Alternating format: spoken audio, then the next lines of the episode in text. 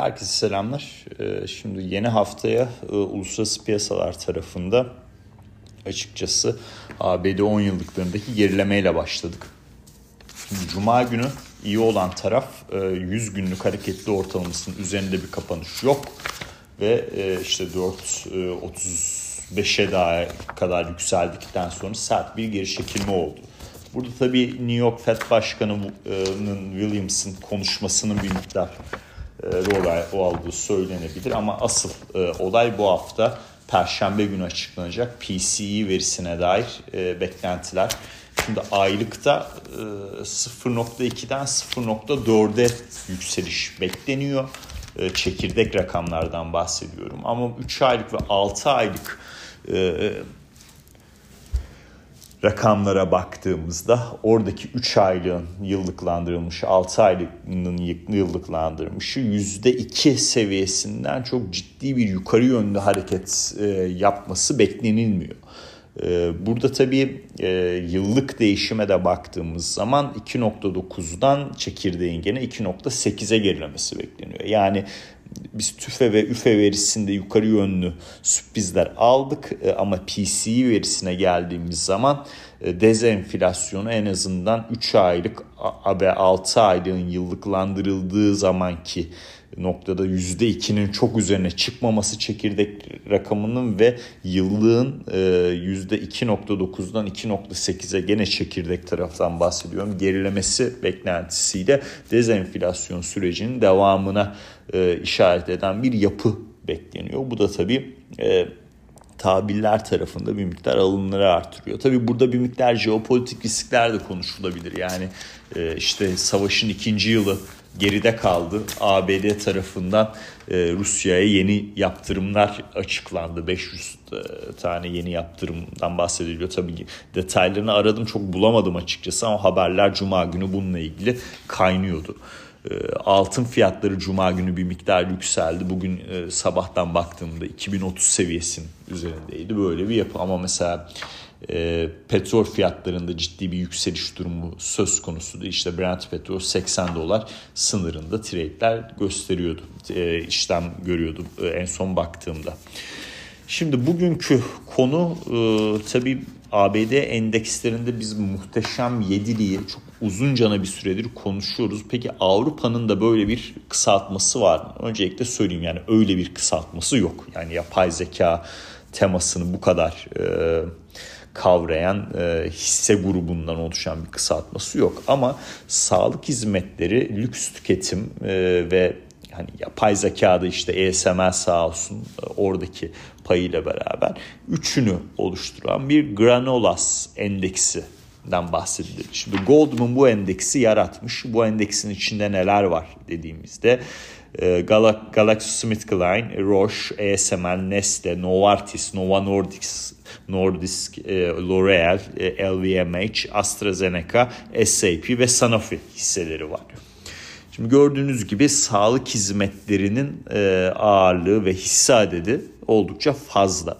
Şimdi tabii gidip hani S&P 500'de Stax 600, Stax 600 endeksinin dolar bazlı e, getirilerine son 10 yılda baktığımızda e, Avrupa tarafının sadece 2 yılda 2017 ve 2022'de ABD tarafına geçtiğini görüyoruz.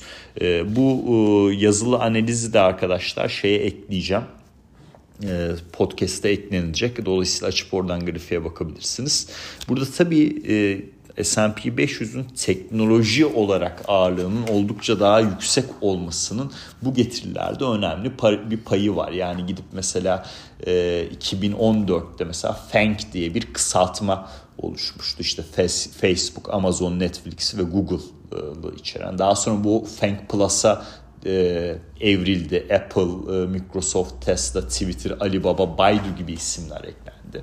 Ee, daha sonra Feng Plus'ta Çin hisseleri çıkartıldı. YZ temasına daha uygun dizayna geçti. Nvidia, Snowflake e, ve Broadcom eklendi. Yazılan analizde Snowflake'i yanlış yazmışım arkadaşlar. A ile L'nin yeri değişecek.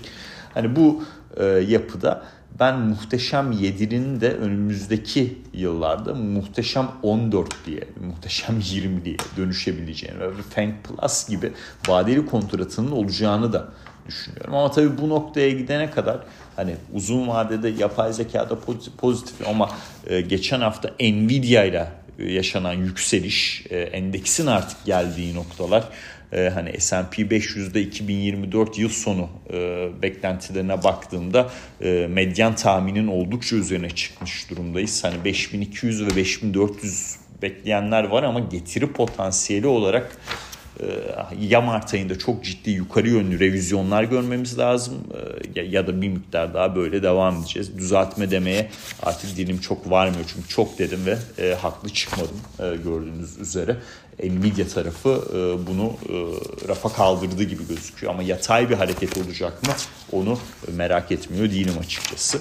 Tabii bu kısa vadelik süreçte acaba bu Avrupa'daki hisselerde yani çünkü daha düşük değerlemeye sahip e, ve işte oradanın endeksinde %25 ağırlığını geçmiş e, şirketler hani bir grup olarak baktığımızda e, bu şirketlerde pozisyon alınabilir mi? Bunu ben açıkçası kafamda sorguluyorum. Haklı çıkabilirim, çıkmam bilmiyorum ama e, hani e, muhteşem 7'nin 12 aylık beklenen FK'sı 30x e, hani granolas e, e, hisselerinin 20x arada ciddi bir değerleme farkı var. E, Avrupa şey ABD'ye göre Avrupa hisseleri iyi gidecek bundan sonra demek değil ama kısa vadede belki değerleme açısından daha düşük olduğu için bu bu, bu hisselerin e, bir miktar iyi bir e, performans göstermesi. Yani, e, Ekim ayından beri de %18 yükselmiş. E, S&P 500'ün yatay giderse eğer o böyle bir e, dönemde olur mu? Bunu sorguluyorum açıkçası. E, onu da dedikten sonra arkadaşlar şimdi bir e, Warren Buffett tarafına bakalım. Hafta sonu çünkü Berkshire'ın 2023 yılına dair yatırımcı mektubunu, yatırımcılarla paylaştığı mektubu Berkshire sitesinden okudum. Buffett'ın her sene yazdığı mektup. Şimdi zaten ilk sayfa oldukça duygusal.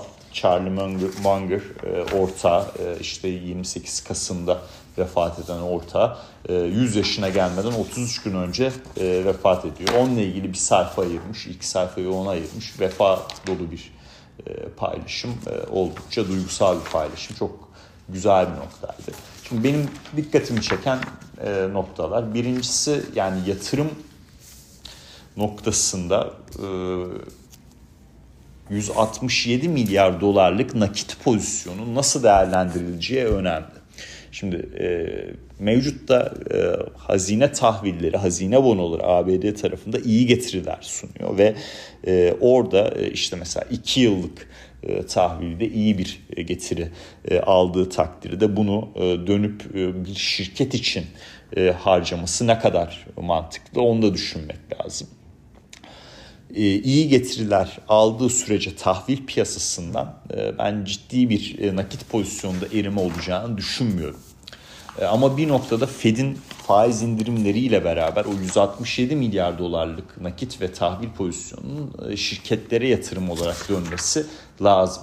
Bu noktada hani iyi şirketleri ucuz fiyata bulma devri kapandı arkadaşlar. Böyle bir şey yok. Yani iyi şirketleri adil bir fiyata bulup pazarın büyümesini beklemek daha gerçekçi bir yatırım stratejisi. Bu noktada da yani 16 sayfalık e, mektupta bir tane bile yapay zeka cümlesini içeren, yapay zeka kelimelerini içeren cümle bula, bulamadım. Bu ben çok önemli bir ayrışma. Diğer bütün e, CEO'lar e, yapay zekayı gümbür gümbür e, işte yatırımcılarla paylaşırken bilanço açıklamalarında e, kullanırken vesaire e, Berkshire'in e, CEO'sunun Buffett'ın böyle bir şeye yer vermemesi e, önemli bir ayrışma. E, ama en büyük pozisyonu Apple ve Tim Cook da yapay zeka tarafında önümüzdeki dönemde oldukça aktif olacak. Bunu da, bunu da aklımızın bir köşesinde tutmamız lazım. Şimdi ben yazılı analizi en büyük 25 hisseyi koydum. 25 pozisyonlanmayı koydum. Buradaki demek istediğim şey şu. E, tahvil getirilerinin Fed'in faiz indirimleriyle bit, geri, e, indirimleriyle gerilediği bir noktada e, Buffett'ın generallerinin e, yapay zeka tarafında daha aktif olması gerekecek. Yani mesela Snowflake var. E, en büyük 25 e, pozisyonlanmada. E, şimdi bu Snowflake e, belli yani ya e, Ted'in ya da Tob'un yaptığı bir yatırım. E, Buffett'ın generallerinden birinin yaptığı bir yatırım. Çünkü o çok değinmiyor bu konuları. E, Snowflake yapay zekada önemli bir e, hisse. Dolayısıyla tahvil getirilerinin düşmesiyle o 167 milyar dolarlık e, nakit ve tahvil pozisyonunun e, şirket bazı noktalara girmesi beklenebilir. E, ama e, geçmişte olduğu gibi çok klasik endüstrilerde pozisyonlanma yani büyük oranda pozisyonlanma ne kadar yapar e, çok emin değilim. Mesela Occidental Petroleum'da bile e, şirketin hepsini satın almak için verilmiş bir e, söz yok gibi bir cümle okudum. E, işte varantlarla vesaire birçok e, şirketin ağırlık hissesini alabilecek yapıda. Ama yapar mı bunu? E, hep beraber izleyip göreceğiz. Daha çok böyle mesela ne bileyim American Express'te Coca-Cola'da olduğu gibi daha ufak bir pozisyonlanma alıp çok uzun süre bekleyip mesela American Express'te şirketin faaliyet karı, operasyonel karı 2023'te Buffett'ın hisseleri ilk aldığı zamanki total değere sahip bir yapıda. Bu e, tabii çok değerli bir durum. E, belki biraz daha böyle bir e, düşünce içinde olabilir ve bence önümüzdeki dönemde ortağının da vefat etmesi sonrası Buffett'ın da işte artık yatırım tarafında iyi şirketleri ucuz fiyata bulmak değil, iyi şirketleri adil fiyata bulup pazarın büyümesini bekleme düşüncesinin e, ben yapay zeka tarafında daha fazla pozisyonlanabilecek yeni generaller, generallerin daha çok e, yatırım kararlarında yer bulmasıyla düşünüyorum açıkçası. Dolayısıyla ABD endeksleri yani artık mesela diyor ya işte e, Buffett'ın işte Berkshire Hathaway'i bir şirket bulduğunda ne kadar bu holding şirketine de bir e, etki yaratacak satın alma noktasında. Zaten çok büyüdük noktasında düşünüyor. Ama eğer S&P 500'ün ağırlığı yapay zeka üzerine önümüzdeki 10-20 yıllık dönemde giderek artarsa Berkshire Hathaway'in de en büyük pozisyonlanmaların o tarafa doğru evrilmesi e, kaçınılmaz olacaktır. E, dolayısıyla e, bu generallerin önümüzdeki dönemde yapacağı yatırımlar bu alanda bence oldukça önemli olacak. Şimdi bunu dedikten sonra e, işte bu hafta PCE verisi ABD'den GDP revizyonu ISM imalat verisini alacağız. Avrupa tarafında TÜFE, e, Çin tarafında PMI verileri, Japonya tarafında TÜFE, ve, TÜFE verileri önemli olacak. E, bilançolarda da Workday, HP ve Dell bilançolarını takip edeceğim. HP ve Dell PC markettaki toparlanmanın nasıl olduğuna dair daha çok bize bilgi sunacak. Bunu da dedikten sonra herkese iyi haftalar dilerim. E, dinlediğiniz için teşekkür ederim.